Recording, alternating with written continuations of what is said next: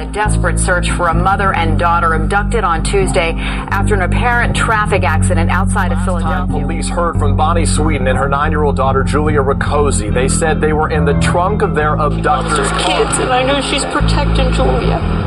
That's all I, I know. uh, indicates that she had been rear-ended in her vehicle uh, by two black males driving what was described as a 1990s black. Very organized, always on top of all the stuff the girls have going on. I would like to tell them to let them go. There's no reason to keep them. I don't understand why they would want to keep them. Just let them go.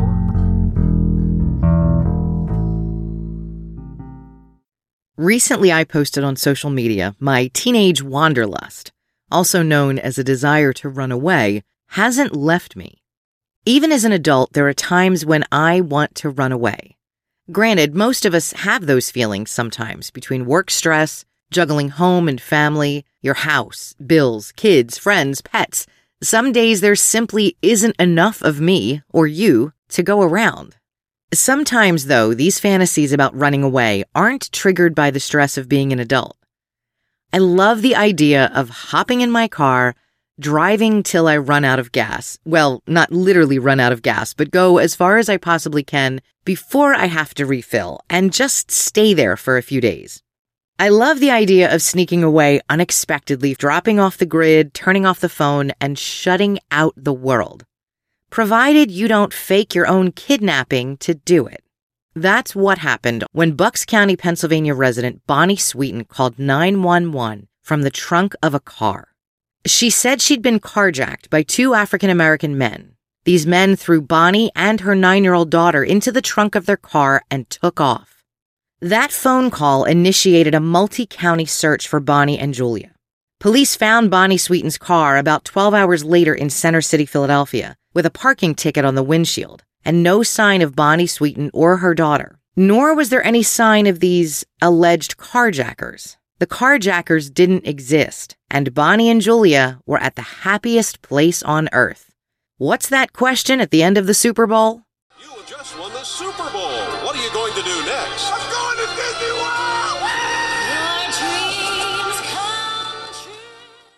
I guess Disney World is where people go when they fake their own kidnapping, too.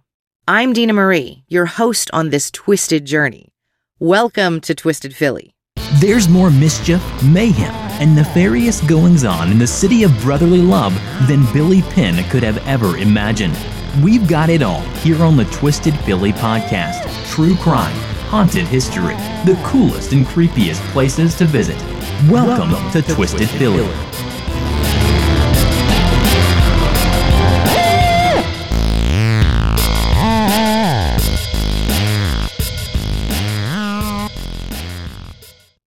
Bonnie Sweeten was on the way to a doctor appointment. She and her daughter, Julia Rakoczy, her younger daughter from her first marriage to Anthony Rakoczy, were traveling on Street Road in Southampton, Pennsylvania. That's a suburb north of Philly in Bucks County. It's a typical secondary road you'd see in any suburb.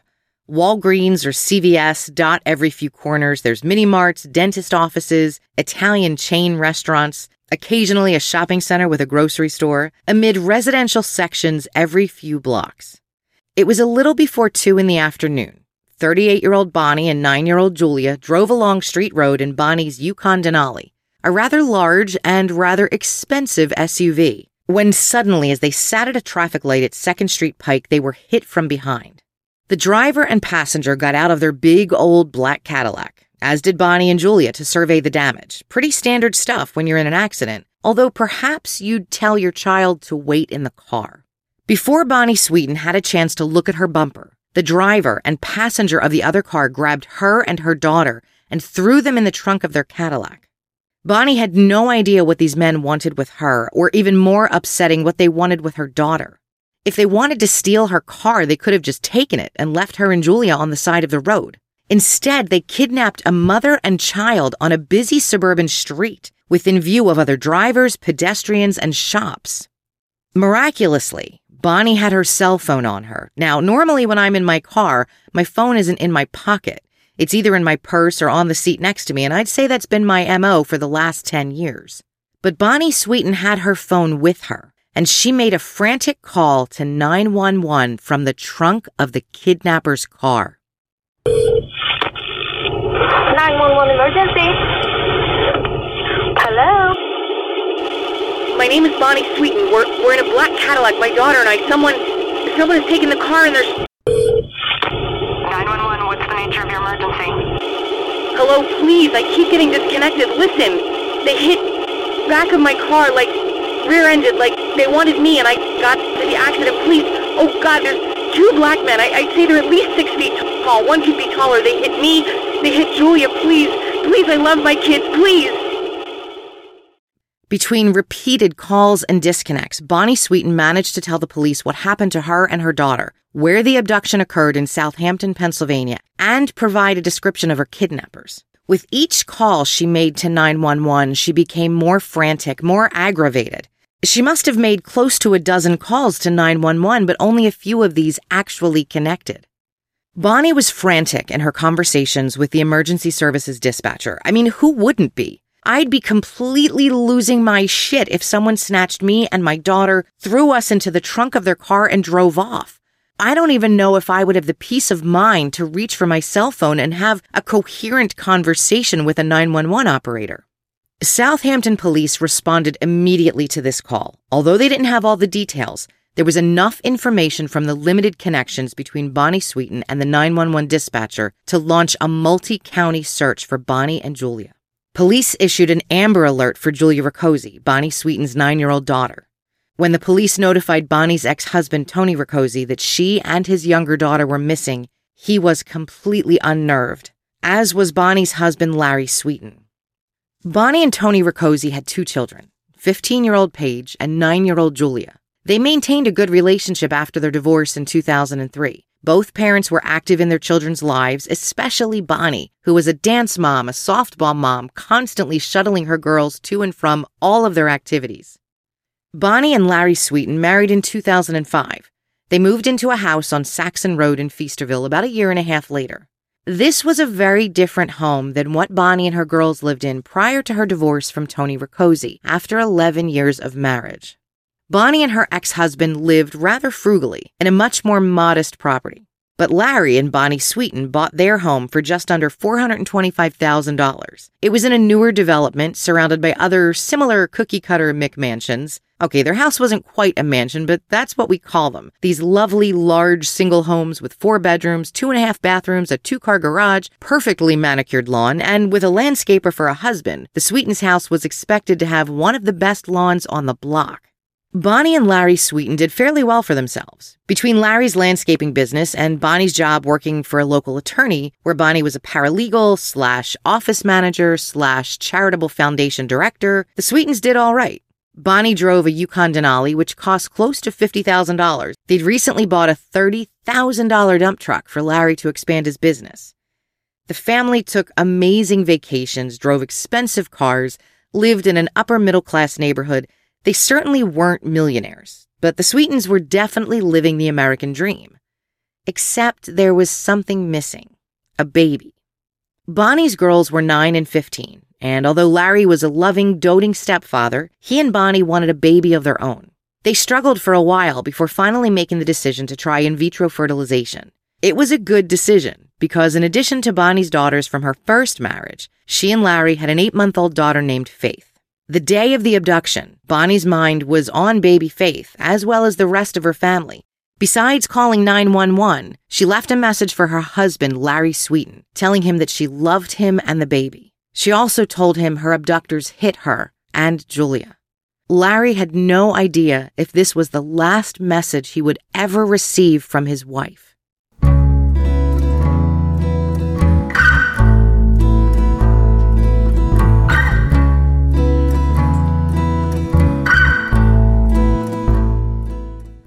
One of the first steps the Southampton police took was to go to the accident site at the intersection of Street Road and 2nd Street Pike.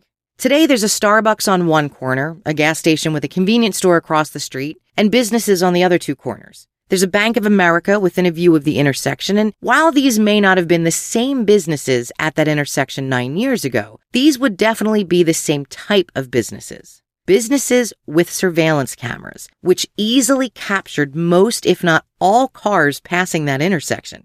This should have been a huge win for the police. No doubt the accident would have been captured on at least one, but probably multiple surveillance cameras. The police could get different angles of the accident from each corner. Hell, maybe they'd even get a plate number off that big old black Cadillac driven by the abductors. But they didn't. The police didn't get any footage of the accident because there was no accident. Nothing. Not at the time Bonnie Sweeten claimed the accident occurred, not in the hours before or after.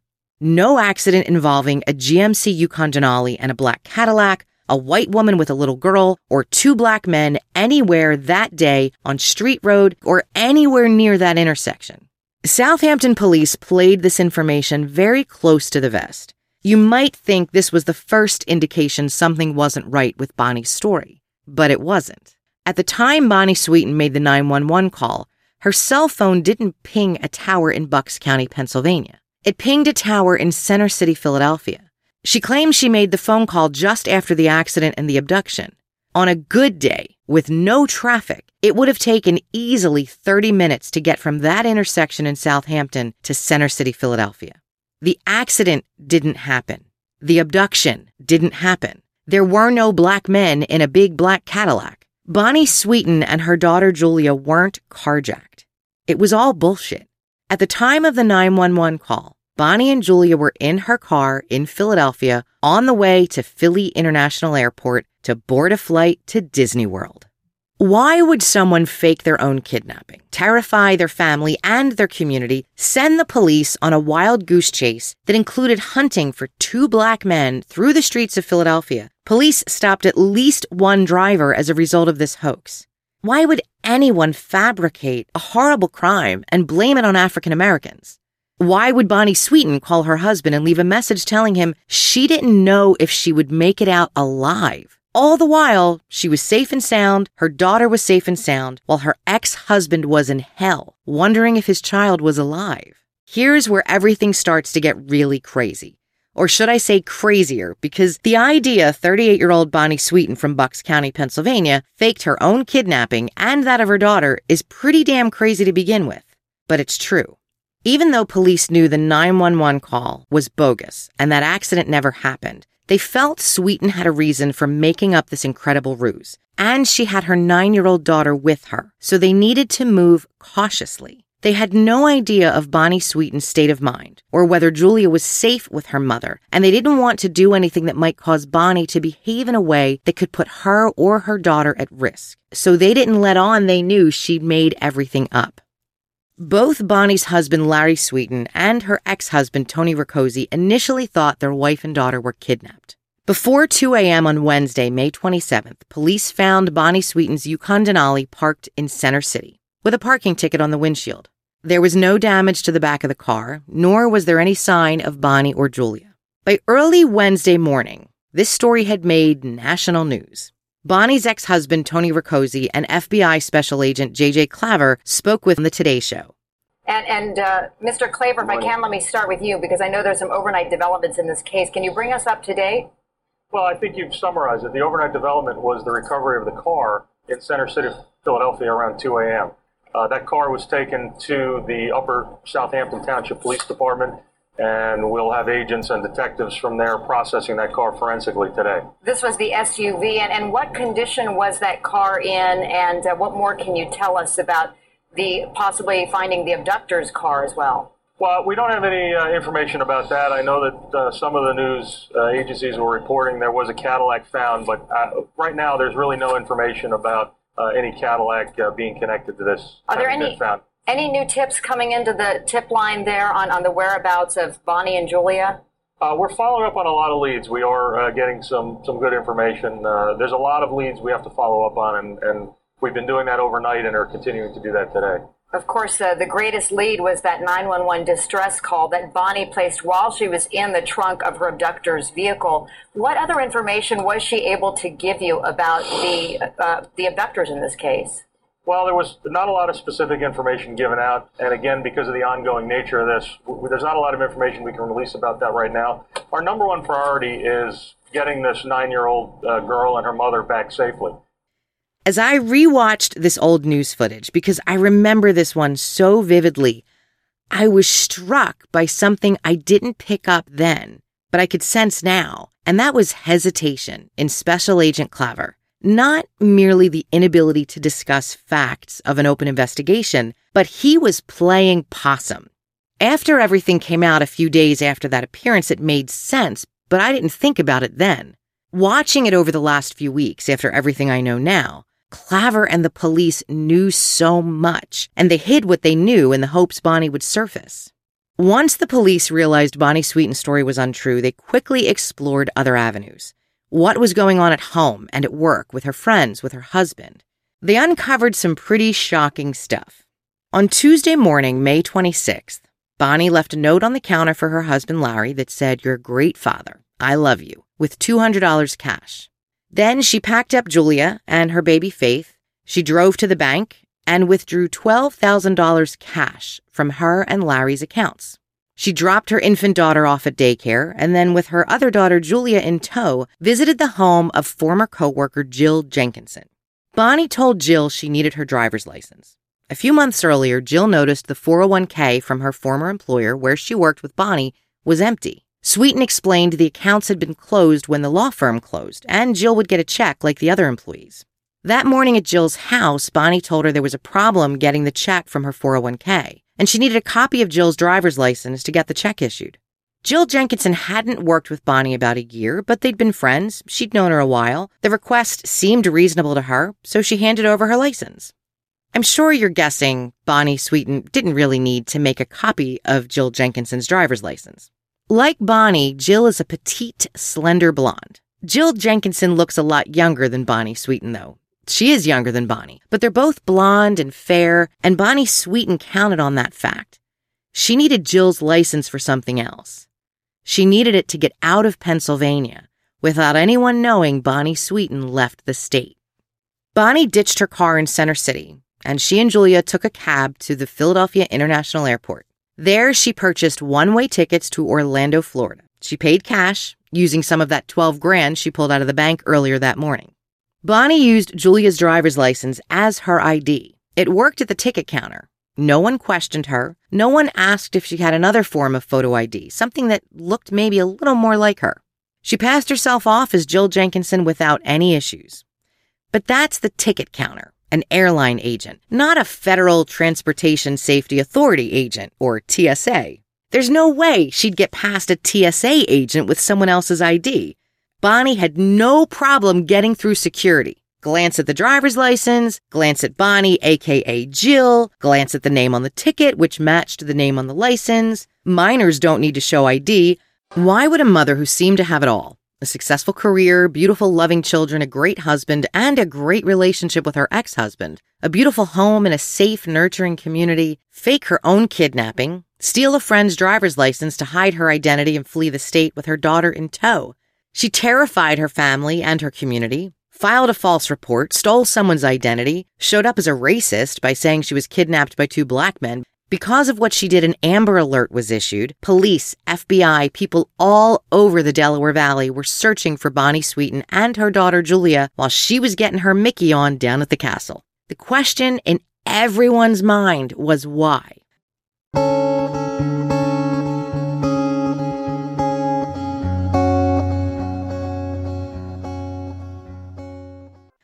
Bonnie Sweeten stole Jill Jenkinson's identification. And in a way, it was Jill who broke this case.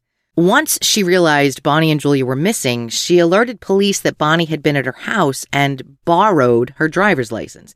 Yeah, I did air quotes when I said borrowed, but you can't see that. Now that the police had that information, coupled with the fact they already knew the kidnapping was a hoax, it wasn't a stretch to figure out Bonnie Sweeten intended to leave town. The police from Bucks County in Philadelphia quickly discovered Bonnie's fraudulent purchase at the airport and the flight she and Julia boarded to Orlando. In parallel with this, they turned their investigative eye back to the Sweeten residence and her husband Larry. Could he think of any reason why his wife would fabricate such an elaborate scheme and disappear as if she were never coming back? According to Larry Sweeten, aside from a few arguments that most married couples experience, Bonnie had gone through a tough time getting pregnant, and anyone who's tried and had difficulty conceiving, including me, can absolutely understand how that could put some stress on a marriage. She also endured IVF treatments. That's how she and Larry Sweeten were able to conceive their daughter Faith. and that can take a lot out of you physically and emotionally. But beyond that, Larry thought their marriage was good. Larry, I hate to tell you this, but you had no fucking clue what was happening in your household. He was completely unaware of the money withdrawn from his and Bonnie's bank accounts.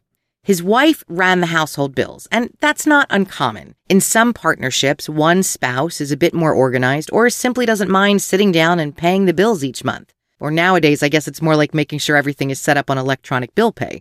But Larry Sweeten left all of that up to his wife. In fact, he told the police and even stated in interviews he had no idea about his family's finances.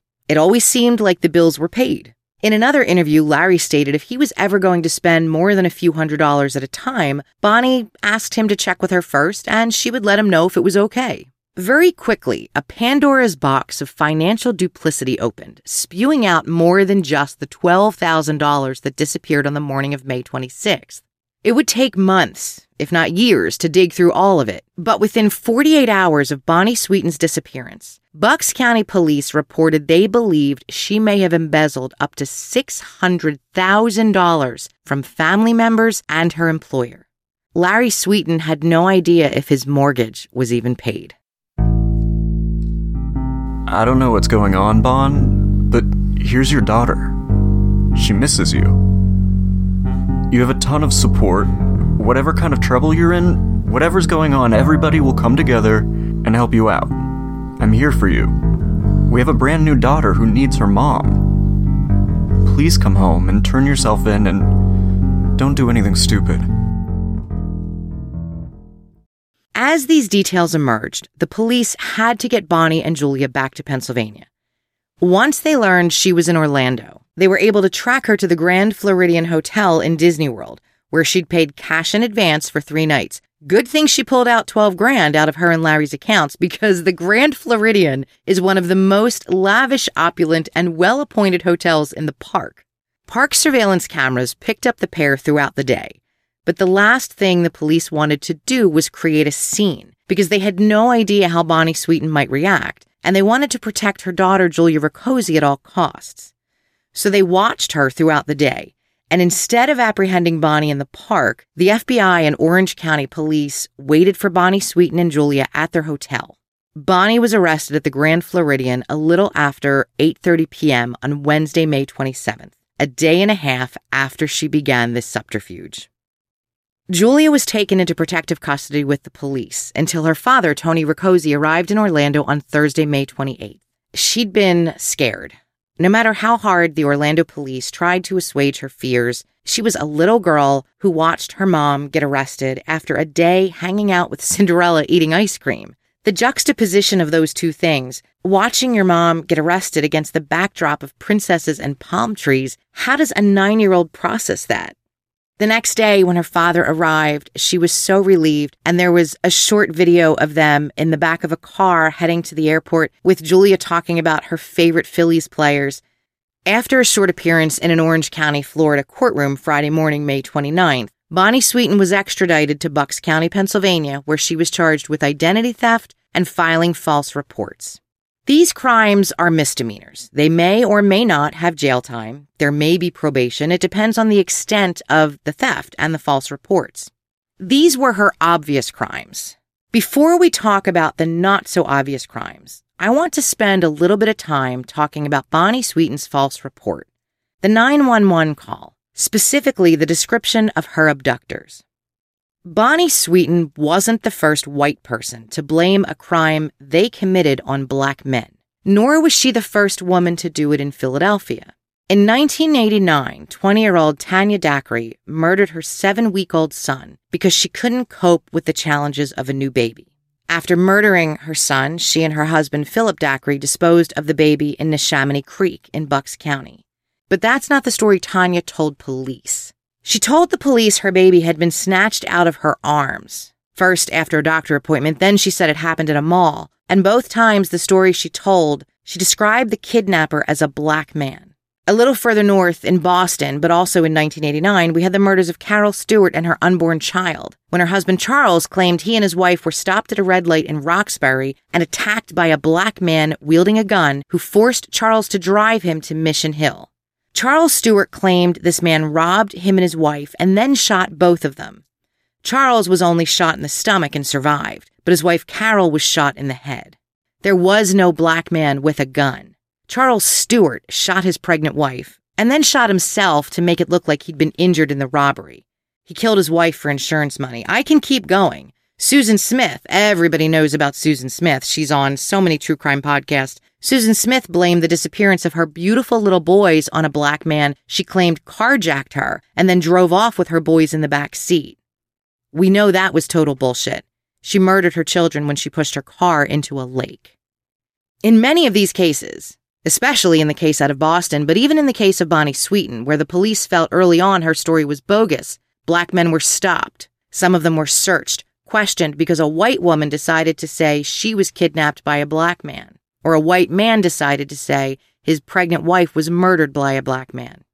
You can't tell me these accusations aren't intentional. There's an expectation among some people that if they say a crime was committed by an African American, there's a greater likelihood police will get laser focused on that and not look anywhere else.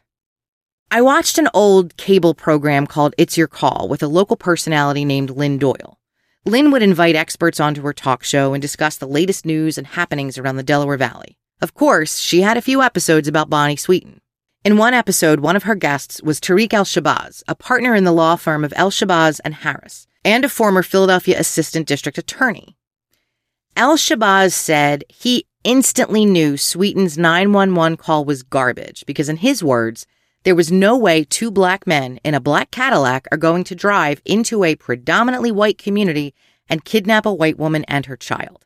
Precisely, I don't know when that's going to uh, kidnap a, a, a, in midday a white woman, her daughter, and put them in the trunk of a car if they're taking that car. Secondly, she came up in the middle of Bucks County, right? forget that part. But the beauty part about it is that the crime that she said occurred. That's what they used to do before carjacking became a crime. Remember, Chucky? Way back 10 years ago, people used to bump into cars and then go out to get, and then they jump in your car and drive away. This is the first time I heard of a bumping again. Because Yeah. once it became a federal offense to carjack, it seemed like it ended all of the bumping and taking of cars. So I think that that was one of the problems. Second thing is they checked immediately the cell phone tower. El Shabazz cited the changes in Pennsylvania laws that made carjacking a felony. And once someone realized they could do some serious time for hitting and snatching someone else's car, those incidents stopped. The idea that Bonnie Sweeten's actions put the black community at risk were barely discussed when everything came to light. Of course, the manpower and money invested in the search, the harm done by making a false 911 report, and an Amber Alert when a child really hadn't been abducted, all of that was discussed at length, as it should have been. But other than Tariq El Shabazz, you would be hard pressed to find many people in the public talking about the impacts Bonnie Sweeten's actions had on the African American community. In another segment on that same show, Bonnie Sweeten's defense attorney Lou Busico said, Well, listen, she certainly doesn't get an A for originality. Uh, unfortunately, she uh, brought, brought to the forefront uh, an ugly uh, story that had a racial component. A stereotype. There's no doubt. And for that, she is deeply sorry. I mean, we all like to believe in this country in 2009, with the current occupant of the Oval Office, we're way beyond that. The, the reality is. Did she think that through, or was No. that a spur of the moment when she was on the phone kind of thought? to sound like a, a lawyer, it was both. And here's what I mean by that. At the time the call was made, she was driving in an area on her cell phone where she believed there were cameras monitoring traffic. She also knew, as most people know, that a phone has either a GPS or some type of device that can make the phone be tracked from where the call came, or at least generally speaking. At the time of the call, uh, unfortunately and coincidentally, there were two elderly African American gentlemen in a dark sedan in front of her. In order to give the call a somewhat ring of truth, if you will, she thought if the camera ever could ascertain my position, at least there will be a sedan close to where I am at, and ironically occupied by two African American gentlemen. So you're telling us that when she made that call, had there been two 20 something white men in a car in front of her, she may very well have used them as as Yes, to confirm the, the, the location. It was in no way, shape, or form. And I, and I welcome anyone to, to, to ask about Bonnie in, in terms of what her uh, reputation is. it was in no way racist. Absolutely not. And she apologizes profusely that people would take it that way, but she understands why they would. But I can't say that I believe her choice of abductors was unintentional. and that had there been two young white men in a car nearby, she would have used a description of them instead. I just don't buy it. Bonnie Sweeten returned to Pennsylvania on Friday, May 29th in 2009. She was immediately taken to court in Bucks County for her preliminary arraignment, where the judge set bail at $1 million. Bucks County District Attorney Michelle Henry fought for a steep bail, and the judge agreed. 24 hours after being incarcerated, family and friends raised enough money for the 10% bond of $100,000, and Bonnie was out of jail on Saturday, June 1st. Bonnie had to stand trial for identity theft and filing false reports, but other charges were yet to come. According to the Philadelphia Inquirer, the Sweetens lifestyle cost them about $12,000 each month. Their monthly mortgage payments were $4,000. Then on top of that, they spent close to $8,000 a month in other living expenses. Although Larry Sweeten typically worked seven days a week and Bonnie worked full time as a paralegal slash office manager slash charity director, their combined salaries were not enough to cover their expenses, not the way that they were living. Plus, in 2007, they had the added expenses of in vitro fertilization, which can average $12,000 for each treatment. According to the district attorney's office, the Sweetens IVF bills were over $100,000. How did they sustain their lifestyle? Bonnie Sweeten found a way to supplement her income. Actually, she found numerous ways.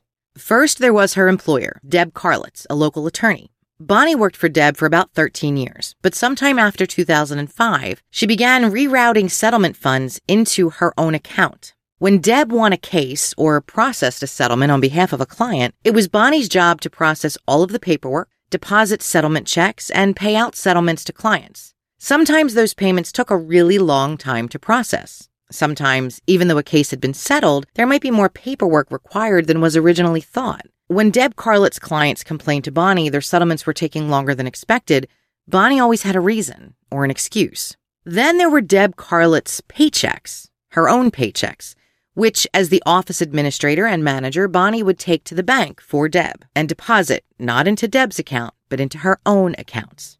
According to Deb Carlitz, her husband made a very lucrative salary, so she didn't notice her paychecks weren't being deposited into her bank account. Could you imagine you're so rich or so obtuse, or perhaps both, you don't realize thousands of dollars are missing from your account? Deb admitted to the local news, to the police, that she hadn't been paying attention to what was going on in her business. Deb Carlitz also ran a charitable foundation, although at the time of Bonnie Sweeten's arrest, there wasn't much information available about the Carlitz Foundation other than a website which indicated the charity raised funds for autism research. That site has long since been taken down, but that was another source of supplemental income for Bonnie. Between stealing settlement checks, her boss's paychecks, diverting funds from the charity, Bonnie Sweeten stole over $600,000 from her employer. And on top of that, she took out about $150,000 in personal loans or mortgages in her boss's name. Bonnie might be able to pass as an older version of Jill Jenkinson, but she and Deb Carlitz look nothing alike. How the hell a bank granted her loans in her boss's name is beyond me, unless she did it all online, which, while I couldn't find details on that, I think that must be how she took out loans in Deb Carlitz's name. Oh, and that money that was missing from Jill Jenkinson's 401k, the one Bonnie told her had been closed, but you'll get a check? Yeah, Bonnie stole that too. No one was beyond the reach of Bonnie Sweeten's greedy fingers, including her family. Victor Biondino, the grandfather of Bonnie's first husband, Tony Rakoczy, had a retirement fund totaling over $280,000. Bonnie managed to steal that out from under him in December 2008. Teresa McCord, Tony Rakoczy's mother and Bonnie Sweeten's ex mother in law, quickly found out the money was gone and that it was Bonnie who forged a check. When she confronted her, Bonnie Sweeten told McCord that both she and Debbie Carlitz had been arrested and she took the money for bail. McCord didn't buy it. Then Bonnie made up another story. She told her ex mother in law she used the money to pay client settlements on behalf of Deb's law firm because Debbie had stolen the client's money and Bonnie was just trying to do right by them. Here's the thing the Carlitz law firm had been closed for months because Deb Carlitz lost her attorney's license long before Bonnie Sweeten forged a check and stole her ex husband's grandfather's retirement fund. Eventually, Bonnie Sweeten admitted what she'd done. She admitted she'd forged a check from Victor Biondino's account and cashed it. Initially, Teresa McCord, Bonnie's ex mother in law, told her she would work with her. Bonnie Sweeten was the mother of Teresa's grandchildren. She didn't want to see her go to jail. And Bonnie spent months coming up with excuses for Teresa about why she couldn't get the money back and then how she was going to try to get the money back. Then Bonnie offered to refinance her home and thought she'd get about $160,000 to pay back more than half of what she'd stolen. But Tony's grandfather was old. He was in his 90s, suffering from ill health. The family needed that money to cover his care. For months, Bonnie Sweeten emailed her ex mother in law and her ex husband excuse after excuse about why she'd taken the money, what she was doing to get it back. It was insane. Shortly before Bonnie and Julia fled to Orlando, Tony's mother told Bonnie she had to pay them back or the family was going to the police. Sweeten asked for just a little more time. She told her ex mother in law her parents were helping her with the repayment, and they were to the tune of $28,000, not $280,000. What did Bonnie do? She doctored the check from her parents, turned it into a check for $280,000, deposited that check into Larry's landscaping business account, wrote a check to her former mother in law. That check promptly bounced around the same time Bonnie and Julia were on their way to Disney World. Bonnie Sweeten fabricated a horrible lie that shocked everyone, horrified her community, alarmed the police, left her husband, her ex husband, and their families petrified because she'd stolen a shitload of money, had no way to pay it back, and everything was about to come crashing down around her. In July 2009, just about two months after Bonnie's kidnapping hoax, her husband Larry Sweeten filed for divorce. According to her attorney, Bonnie was shocked. Larry insisted he would stand by her and help her get through this ordeal. Maybe by then he'd figured out the extent of her fraudulent activity and decided he wanted out. Bonnie Sweeten stood trial for identity theft and false reports on August 28, 2009. She stood in the Bucks County courtroom and cried. She apologized. Her defense attorney argued how remorseful she was. She was also a new mother, besides her older daughters, including the one she took with her when she skipped town. Judge Jeff Finley said, I'm not buying it. Literally. That's what he said in court. That was a quote. According to court records, the judge called Bonnie a calculating, manipulative, cold blooded woman and sentenced her to between 9 to 24 months in prison, plus 50 hours of community service upon release. Bonnie was released for good behavior just six months later in February 2010 and sentenced to house arrest for the remainder of her sentence. Sweeten was able to see her children, but only during supervised visits.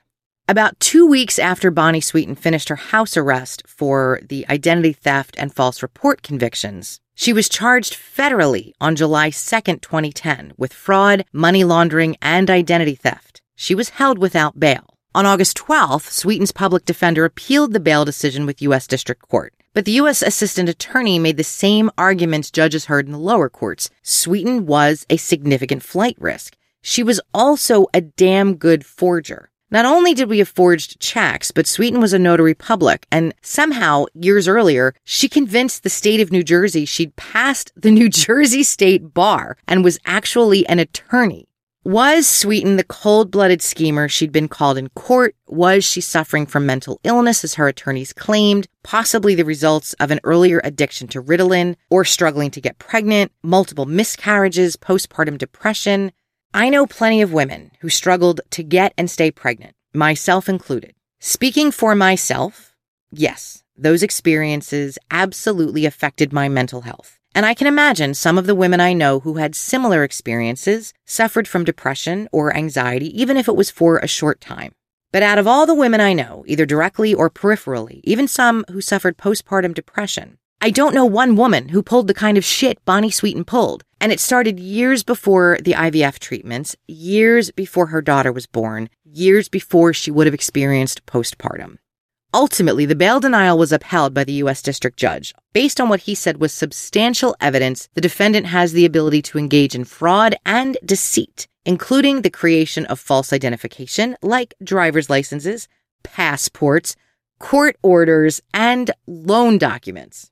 On June 22, 2011, Bonnie Sweeten changed her plea in the federal case from not guilty to guilty. And finally, on January 27, 2012, after months of hearing with witnesses for both the prosecution and the defense, Bonnie Sweeten was sentenced to 100 months in prison, which equaled about eight years and four months. She was given credit for time already served since July 2010.